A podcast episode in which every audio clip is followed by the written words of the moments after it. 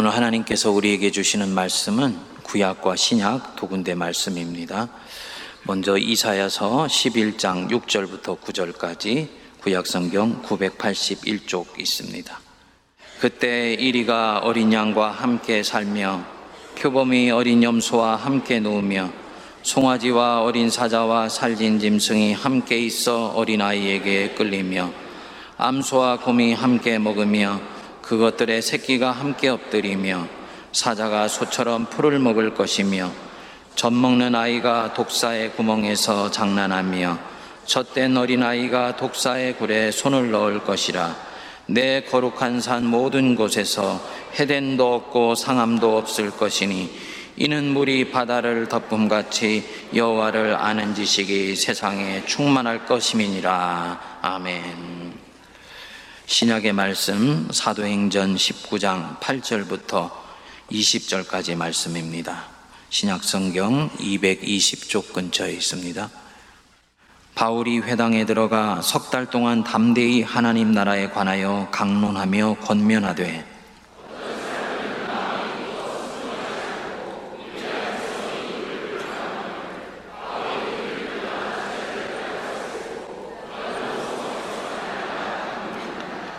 두 해 동안 이같이 하니 아시아에 사는 자는 유대인이나 헬라인이나 다 주의 말씀을 듣더라.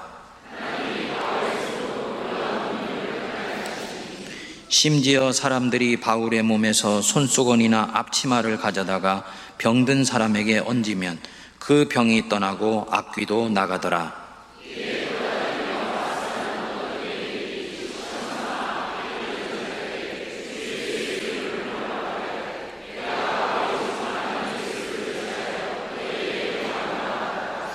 유대의 한 제사장 스게와의 일곱 아들도 이 일을 행하더니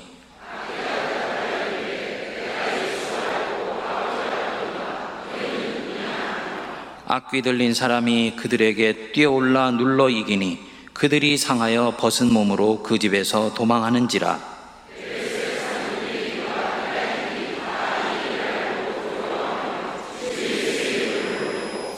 믿은 사람들이 많이 와서 자복하여 행한 일을 알리며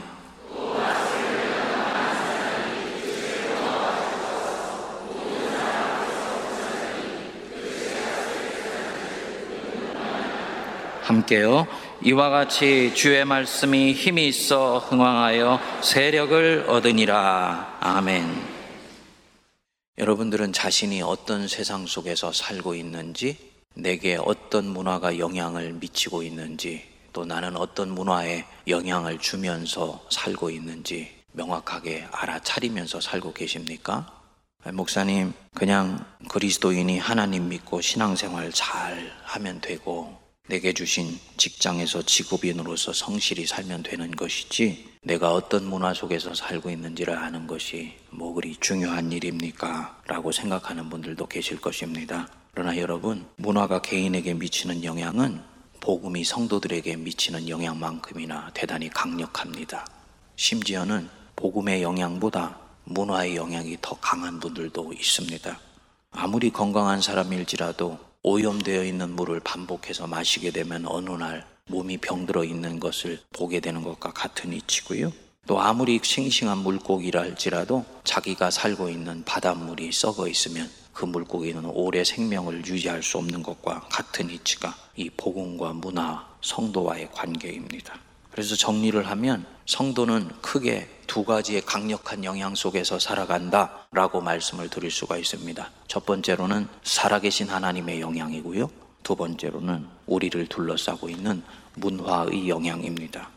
우리 성도들이 흔히 보면 하나님의 인도와 보호하심 속에서 살아가는 것에 대해서는 늘 관심을 갖지만 내가 사는 세상에서 이 세상이 가진 강력한 문화에 의해 나는 직접 간접적으로 영향을 받고 있다라는 것을 쉽게 잊어버리는 경우들이 대단히 많이 있습니다. 좋은 문화는 복음의 친구라면 악한 문화는 복음의 원수이다라는 건 여러분 꼭 기억하셔야 됩니다.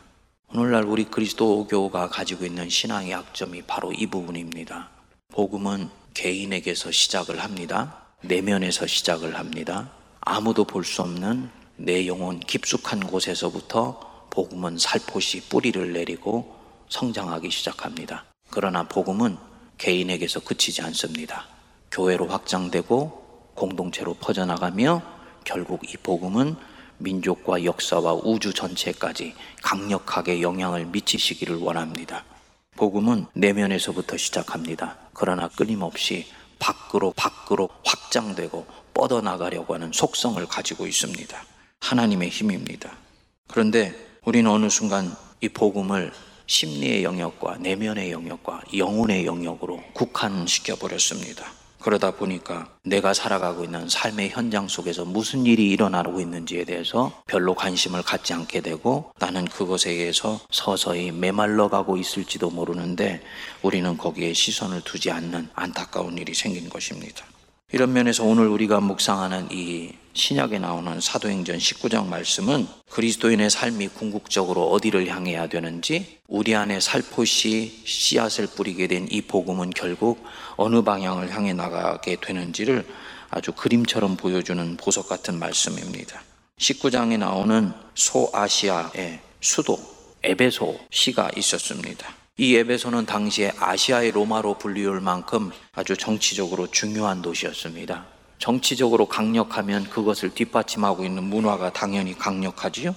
이 에베소는 에베소에 있는 도시 사람들의 삶에 강력한 영향을 미치는 두 가지의 문화를 가지고 있었습니다. 첫 번째로는 신전을 중심으로 한 우상숭배였습니다. 지금도 전 세계 7대 불가사의 중에 하나로 속하는 아데미 신전이라는 것이 바로 이 에베소시에 있었습니다. 이 신전을 중심으로 해서 온갖 잡신을 숭배하고 종교적 매춘 행위들이 성행했었습니다. 둘째로는 에베소는 별과 달을 통해서 미래를 예언하는 점성술 문화가 아주 성행했습니다. 이 두 문화가 워낙 강력하게 사람들의 정신세계를 지배하고 있었기 때문에 사도 바울이 이 에베소에 복음을 뿌리고 난 이후에도 가장 격렬하고 지속적으로 저항하고 반대가 일어난 곳이 바로 이 에베소였었습니다. 바울이 하나님의 복음을 들고 혈혈 단신으로 이 에베소로 들어가게 됩니다. 그래서 19장 8절 여러분 보시면 어느 도시에서 늘 하듯이 회당에 들어가서 복음을 전하게 됩니다. 회당은 사도 바울이 특정한 도시를 갔을 때 첫 복음을 전하는 기착점이고 동시에 그 복음이 확산되도록 하는 일종의 중심 지역으로 늘 설정을 하게 되었습니다. 석 달 동안 열심히 하나님 나라에 대해서 가르쳤습니다. 그런데 보십시오. 9절 어떤 사람들은 마음이 굳어 순종하지 않고 무리 앞에서 이 돌을 비방했다 그렇습니다. 이상합니다. 똑같은 말씀을 들었는데 말씀을 듣고 은혜를 받아서 감격하며 회개하며 눈물을 흘리는 사람이 있는가 하면 그렇게 은혜 받는 사람 멀뚱멀뚱 바라보고 있으면서 나한테는 아무 반응이 일어나지 않는 사람이 있습니다. 왜냐? 마음이 굳어 있기 때문입니다. 바로 에베소 사람들 중에서 마음이 굳어 있는 사람이 있었던 것입니다. 성도들이 신앙의 성장과 변화가 빨리 일어나기 위해서라도 여러분들 마음이 부드러운 마음이 되어야 됩니다. 그걸 일컬어서 성경에서는 온유하고 겸손한 사람이라고 그럽니다. 온유하고 겸손하다는 것은 다른 사람을 대하고 하나님을 대하는 태도일 뿐만 아니라 그분이 자기를 계시하신 하나님 말씀 앞에 섰을 때 나타나는 태도를 말하는 것입니다. 온유하고 겸손한 사람은 부드러운 마음을 가졌기 때문에 말씀을 듣고 스폰지처럼 빨아들입니다. 반면에 마음이 굳어 있는 사람, 말씀을 들을 때 판단합니다. 평가합니다. 말씀에 대해서 자기가 가지고 있는 가치관과 기준을 따라서 받을지 안 받을지를 결정합니다. 이거 대단히 주체성이 강한 사람이지만 성경적으로 보면은 마음이 굳어 있는 사람입니다. 당연히 변화가 일어나지 않지요. 사도 바울을 그렇게 대했던 사람들이 있었습니다. 그리고 바울은 이 사람들에 대해서 연연하지를 않았어요. 구절 뒷부분에 보면 바울이 그들을 떠나 제자들을 따로 세우고 두란노 서원에서 날마다 말씀을 강론했습니다. 여기서 이 두란노는 지명이 아닙니다. 지명이 아니고 두란노라는 사람이 세운 사설 학원이 있는데 그 사설 학원을 세내어서 하루도 빠지지 않고 하나님 말씀을 강론한 것입니다. 이렇게 하기를 얼마 동안 했느냐? 10절 보십시오. 앞부분에 두해 동안 했습니다. 두해 동안 하루도 빠지지 않고 하나님 말씀을 전하니까 이같이 하니 아시아에 사는 자는 유대인이나 헬라인이나 다 주의 말씀을 듣더라. 처음에는 소수의 사람들에게 제자 훈련하듯이 말씀을 가르쳤는데 나중에는 한 사람 두 사람 몰려들기 시작하여서 저변이 확대되어 아시아에 있는 많은 사람들이 복음을 듣는 성경 강좌가 열려지게 된 것입니다. 그리고 뒤에 보시면 바울의 몸이 능력의 통로가 되어서 병을 낫게 하고 악귀가 떠나는 역사가 일어난 것입니다. 여기까지는 다른 도시에서도 바울이 전할 때 일어났었던 일입니다. 그런데 13절 뒷부분에 보면은 다른 도시에는 볼 수 없는 새로운 사건이 일어난 것입니다. 13절 여러분 한번 보십시오. 우리 같이 한번 읽어볼까요? 이에 돌아다니며 마수라는 어떤 유대인들이 시험 삼아 악귀 들린 자들에게 주 예수의 이름을 불러 이르되 내가 바울이 전파하는 예수를 의지하여 너희에게 명하노라 하더라. 자, 바울이 에베소에서 무엇을 전했습니까? 8절에 보면 이렇게 나옵니다. 회당에 들어가 석 달 동안 담대히 하나님 나라에 대하여 강론하며 권면했다. 하나님 나라. 이 아데미 신과 잡신으로 인해서 혼탁한 정신 세계를 가지고 있는 사람들에게 하나님의 나라, 하나님이 통치하시는 것, 예수가 왕이시고 예수가 통치하신다라는 바로 이 하나님의 나라를 가르쳤었습니다. 여러분 사도 바울의 복음의 핵심은 이신칭의가 아닙니다. 사도 바울의 복음은 믿음으로 의롭게 되어 구속곧 죄사함 받고 영생을 얻는다는 것이 아니었었습니다. 사도 바울이 외쳤던 복음 속에는 이 이신칭의를 포함한 더 큰 진리를 가지고 있었습니다. 그럼 뭐냐면 예수가 부활하셨고 그분이 그리스도시며 그분이 왕이시며 그분이 우리의 인생과 이 세계를 통치하신다. 이게 바울의 복음의 핵심이었습니다. 그리고 이것을 알고 믿기 위해서는 너희가 믿음으로 의롭게 되고 죄사함을 받아야 된다. 이것을 가르쳤던 것입니다. 그리고 하나님이 통치하신다는 이 바울의 복음에 감화된 사람들이 바울이 아니고 이 복음을 들은 사람들이 예수의 이름으로 악귀를 내어 쫓는 사건이 일어나게 된 것입니다. 사도들 외에 거의 처음으로 복음을 들은 평신도가 축귀하는 일이 생긴 것입니다. 그런데 이들은 본래 어떤 사람이었다라고요? 거기에 보시면 돌아다니며 마술하는 어떤 유대인들이었다라고 나옵니다.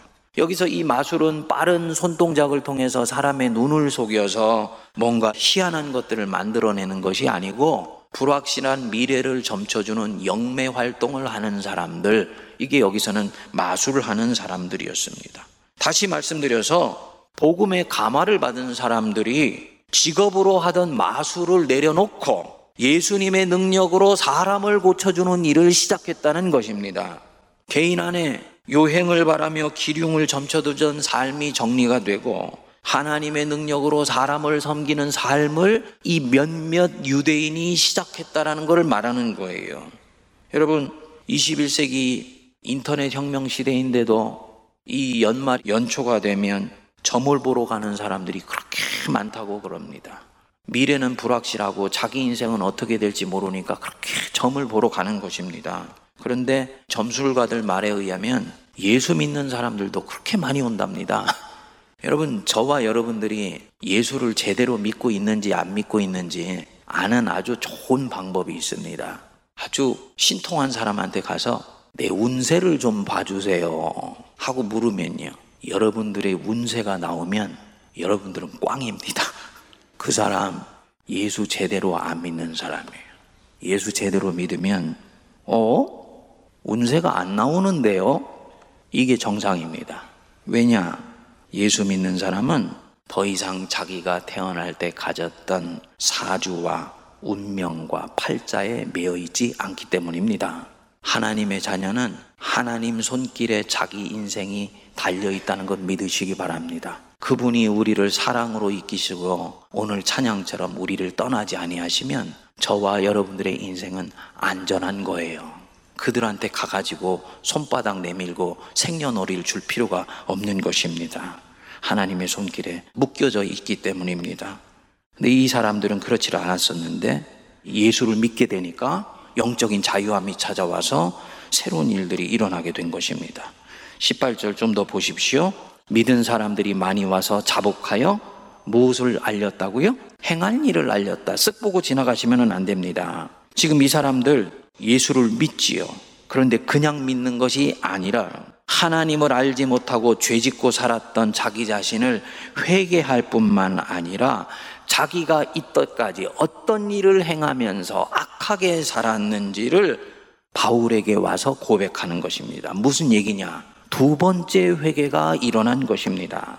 잘못된 세상 가치관을 가지고 살았던 자신을 자복하고 그 잘못된 문화 속에서 행했던 일을 고백하는 것입니다. 첫 번째 회개가 내면의 회개라면 두 번째 회개는 잘못된 가치관에 대한 회개입니다.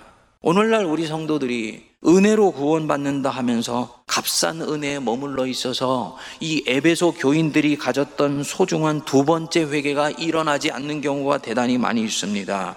세상적 가치관으로 살고 있는 자기 자신을 조금도 자책하거나 회개하지를 않아요. 정직하게 상거래하지 않는 것을 회개하지 않고 사용자는 부당하게 직원들을 부려먹는 것에 대해서 회개하지 않고 근로자는 정직하고 성실하게 일하지 않는 것을 회개하지 않습니다. 여러분들에게 주신 모든 직업은 하나님이 주신 소명의 현장이라는 것을 반드시 아셔야 됩니다. 그런데 그 소명의 현장을 부르심으로 진실되게 열심히 최선을 다해서 일하지를 않고 그저 먹고 살기 위해서 일하는 것에 대해서 회개하지를 않는 것입니다. 정치를 하더라도 공무원으로 섬기더라도 예수를 믿는 사람은 믿지 않는 사람과 달라야 되는데 그들과 별반 다른 바 없이 정당 활동을 하고 그렇게 공무원 생활을 하는 것에 대해서 회개하지 않는 것입니다. 무엇이냐? 예수 믿고 가치관이 회개하지를 않는 것입니다.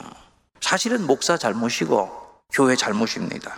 이신칭의만 가르쳐서 내면의 변화만 말했지 사도 바울처럼 하나님 나라 예수가 왕이다라는 것이 우리 인생과 직업과 세상을 살아가는 내 자신에게 구체적으로 무엇을 뜻하는지에 대해서 집요하고도 치밀하게 가르쳐 주지를 않았기 때문입니다.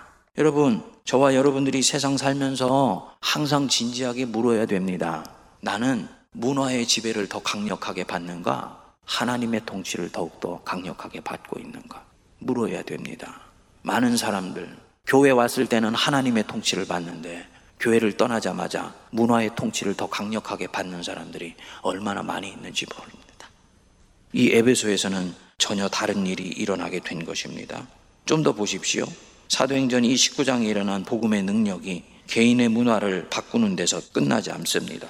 19절 우리 한번 같이 읽어볼까요? 또 마술을 행하던 많은 사람이 그 책을 모아가지고 와서 모든 사람 앞에서 불사르니 그 책값을 계산한 즉 은 5만이나 되더라. 이 마술 문화가 성행했던 이 에베소 지역에 복음의 능력에 의해서 이 마술이라는 것이 결국은 헛개비고 지나가는 것이며 속임수라는 것, 설사 속임수가 아닐지라도 예수 믿는 사람은 더 이상 이런 주술 행위에 의해서 인생이 결정되지 않는다는 것이 판가름 나게 되자 사람들 안에 가치관이 바뀐 것입니다. 그렇구나.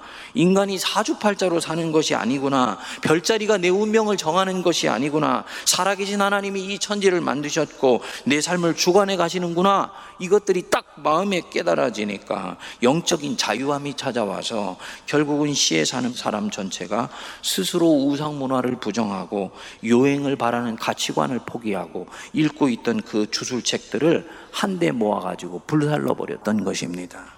얼마나 많았는지 책값 계산한 즉, 은 5만이나 되었다. 복음이 한 도시에 들어가니까 한 사람의 가치관을 바꾸고 그것이 모이고 모여져서 그 도시 속에 있는 문화 전체가 변혁되는 역사가 일어났던 것입니다. 여러분, 이것이 복음이 가는 궁극적인 길입니다. 복음은 잘못된 문화를 절대로 그냥 받아들이지 않아요. 잘못된 문화와 복음은 싸우고 나아가서 변혁시키려고 합니다. 내가 그것을 싸워서 변혁시킬 힘이 없을 때는요. 이스라엘이 애국을 떠나듯이 제3의 곳으로 가서 대안적인 문화를 가진 공동체를 새롭게 만듭니다. 그게 복음이 가는 길입니다. 타락한 본성은 타락한 문화를 만들고 타락한 문화는 복음에 강력한 영향을 준다는 걸 알기 때문에 하나님은 이 흐름들을 이끌어 가시는 것입니다. 이 타락한 문화 안에는 악마적인 힘이 흐르고 있다는 걸 여러분 꼭 기억하셔야 됩니다. 누가는 에베소에서 무엇이 사람들의 영혼을 피폐케 하는지를 살펴보고 난 뒤에 19장에서 반복해서 악귀가 역사했다라는 말을 씁니다. 그런데 이 다른 도시에서는 귀신을 내어 쫓았다는데 에베소에서는 악귀를 내어 쫓았다. 영어 성경으로는 찾아보면 데몬이 아니고 이불 스피릿이라고 나와 있습니다. 즉 잘못된 문화를 타고 흐르는 악한 스피릿, 악한 정신을 내어 쫓은 것입니다. 복음의 능력에 의해서 이 악한 스피릿이 축출된 거예요. 문화는 단순히 어떤 제도나 그 제도를 뒷받침하는 가치관이다. 이렇게 생각하면 안 됩니다. 그 안에는 반드시 스피릿이 들어 있습니다. 그 인간성을 파괴하는 악한 스피릿이 이 에베소 이 시 안에 문화 속에 흐르고 있었던 것입니다. 오늘날도 세상 안에 있고요. 교회 안에도 악한 스피릿이 정돈되지 않고 남아있는 경우가 있지요. 한 개인이 예수님 앞으로 나와서 신앙 안에서 잘하려고 할 때 어김없이 걸림돌이 되게 만들고 시험에 들게 만들고 실족하게 만드는 것입니다. 사람들의 문화 속에 있고요. 습관 속에 있고요. 어떤 경우는 전통을 통해서 흐르기도 하고 우리가 명확하게 인지하지 못하지만 분위기 속에서 이런 것들이 횡행하기도 합니다. 목회를 하고 교회를 섬긴다는 것은 무엇이냐? 결국은 성도들의 신앙이 성장하고 성숙하는 데 걸림이 되는 이 악한 스피릿을 제거하고 그들이 아름답게 성장할 수 있는 좋은 환경과 좋은 생태계를 만들어주는 것이 결국 목회의 가장 중요한 부분 중에 하나입니다. 결국은 복음이 새로운 정신을 빚어내고 이런 타락한 문화를 새롭게 하는데 이 악한 스피릿을 내어모는 것 대단히 중요한 것입니다. 종교개혁자 칼뱅, 우리 장로교회 창시자지요. 유럽의 제네바시에서 종교개혁을 할 때 당시 스위스 제네바는 유럽 불황자들의 난민촌과 같았던 곳입니다. 온갖 집시들이 다 이 제네바를 중심으로 한 스위스에 모여 있었습니다. 칼뱅이 들어가서 이 도시를 개혁하면서 교회에서 단순히 하나님 말씀을 전하는 것으로 그치지 않고 교회로부터 시작하여서 교회가 터하여 있는 제네바시 전체를 실제로 하나님이 다스리시는 곳으로 만들기를 원했습니다. 사람들의 생각, 가치관, 생활 풍습을 철저히 하나님 말씀 위에 올려놓겠다라는 다짐을 하고 본인의 말씀을 통해서 바른 세계관과 가치관을 습득한 장로님들이 시와 국회 구석구석에 들어가서 그 사회의 문화를 변혁하는 일들을 하게 됩니다. 시에서 향락을 몰아내고요. 불황자들 안에 있는 게으르고 부정직한 속성들을 질타했습니다. 심지어는 여자들이 입고 다니는 치마의 길이까지도 교회가 직접 자로재어서 규정에 어긋날 경우는 벌을 가할 정도로 아주 교회가 엄격하면서도 이 영적 권한이 강력했습니다. 결국은 너무나 이 개혁이 가혹하다 하여서 칼뱅은 제네바 교회에서 한때 쫓겨나기까지 했습니다. 그러나 그는 아랑곳하지 않고 자기 길을 가게 됩니다. 후에 이 제네바로 다시 밀려드는 카톨릭 교회를 대항할 수 있는 사람은 바로 칼뱅밖에 없다 생각한 사람들이 다시 제네바 교회로 초대를 하게 되고 그가 목회하고 물러날 무렵에 영국의 존 녹스 장로교 창시자가 이 제네바시를 방문하게 됩니다. 그리고 극찬하면서 말을 했습니다. 초대교회 이후 제네바처럼 하나님의 통치가 온전히 임하였던 곳을 나는 본 적이 없다. 칼뱅이 제네바는 물론이고 그때로부터 500년이 지난 지금까지도 스위스와 제네바에 준 중요한 선물이 하나 있습니다. 복음을 통해 국민성을 바꿔준 것입니다. 불황자 기질을 가져서 게을렀던 사람들, 부정직했던 사람들, 그저 하루 먹고 살기 위해서 수단과 방법을 가리지 않았던 이 사람들에게 기독교 복음을 통해 정직하고 근면하게 사는 법을 가르쳐 준 것입니다. 그리고 이것이 스위스인들의 국민성이 되어서 오늘날까지도 스위스는 전 세계에서 가장 작지만 잘 살며 행복하게 사는 나라가 되었습니다. 여러분, 복음이 세상에 줄 수 있는 선물입니다. 하나님이 우리 이 땅에도 바로 이 선물 주시기를 원하십니다. 교회는 예배당 안에만 갇혀 있으면 안 돼요. 성도는 들은 말씀을 갖고 세상으로 나가서 세상 문화 안에 흐르고 있는 잘못된 스피릿, 정신과 부딪혀서 도전할 수 있어야지 됩니다. 이 문화 안에 흐르고 있는 악한 스피릿을 간파하고 있었기 때문에 사도 바울은 복음으로 무장한 사람이 결국은 무엇에 대항하여 싸우는 것인가에 대해서 에베소서 6장 12절에서 자기가 복음을 뿌렸던 에베소 사람들에게 얘기를 합니다. 우리의 싸움은 혈과 육을 상대하는 것이 아니요 통치자들과 권세들과 이 어둠의 세상 주관자들과 하늘에 있는 악한 영들을 상대하는 것이라. 이 교회가 결국은 이 싸움에 승리할 때 이 세상은 이사야가 환상 속에서 보았던 여호와를 아는 지식이 충만한 그 세상이 마침내 오는 거예요. 어떤 세상이었습니까? 이리와 어린 양이 함께 뛰노는 세상. 이리가 자기의 포악성을 내려놓고 여호와를 아는 지식 안에서 순한 양같이 되어서 함께 있을 수 있고 그것 때문에 어린 양은 강자에게 잡아먹일까봐 두려워하지 않아도 되는 그 세상이 오게 된다는 거지요. 사자가 소처럼 풀을 먹는 세상이 온다 그랬습니다. 누군가를 잡아먹어야지 생존할 수 있는 세상이 아니고 생명을 얻기 위해서 풀을 먹는 것으로도 충분한 세상이 온다는 것입니다. 독사의 굴에 어린아이가 손을 넣어도 안전하다 그랬습니다. 독사가 맹독성을 제거했기 때문이에요. 그리고 자기에게 오는 그 부드러운 손을 무는 것이 아니고 오히려 어루만져주는 바로 그런 세상이 결국은 하나님 안에서 오게 될 것이다. 여러분들은 보시면서 그게 뭘 얘기하는가 눈을 멀뚱멀뚱 뜨고 계신데 여러분 이것이 교회가 꿈꾸는 세상입니다. 교회가 이 꿈 포기하면요. 죄송하지만 그것은 교회가 아닙니다. 제도 일소는 있지만 주님이 꿈꾸시고 기도하시고 계신 교회는 아닌 거예요. 오늘날의 세상은 이것과 정반대로 가고 있는 것처럼 보입니다. 누군가를 지배하기 위해서 대포를 만들고 부족하니까 미사일을 만들고 그것도 부족하니까 핵미사일까지 만듭니다. 그리고 그 군비 경쟁에서 승리하기 위해서 끝없이 연약한 사람들과 국민들에게 가야 될 세금을 군비에 쏟아놓습니다. 우리는 그것이 세상이라고 생각합니다. 그러나 교회는 그것을 바라면서 이것은 주님이 기뻐하시는 세상이 아니다라고 말할 수 있을 때 교회는 이사야가 11장에서 봤던 그 환상을 계속 보며 교회의 길을 가고 있는 것입니다. 그것 지금 오지 않았지만 꿈꾸며 기대하고 기도할 수 있게 되기를 바랍니다. 이것이 사자와 어린 양이 함께 뛰어노는 나라예요. 그리고 세문왕교회 이 여섯 번째 예배당에서 다섯 번째 비전이 품고 있는 원대한 하나님의 꿈이라고 믿습니다. 너희들이 세상의 소금과 빛이 되어서 이 세상에 어디에도 없는 대안적인 기독교 문화를 만들고 그것을 세상에 흘려내 보내라. 이것은 여야의 문제가 아니고 보수와 진보의 문제가 아닙니다. 하나님은 그 틀 안에 매여 있지 않으십니다. 하나님이 이 양자를 포괄하시면서 더욱더 위대한 꿈을 꾸시고 계십니다.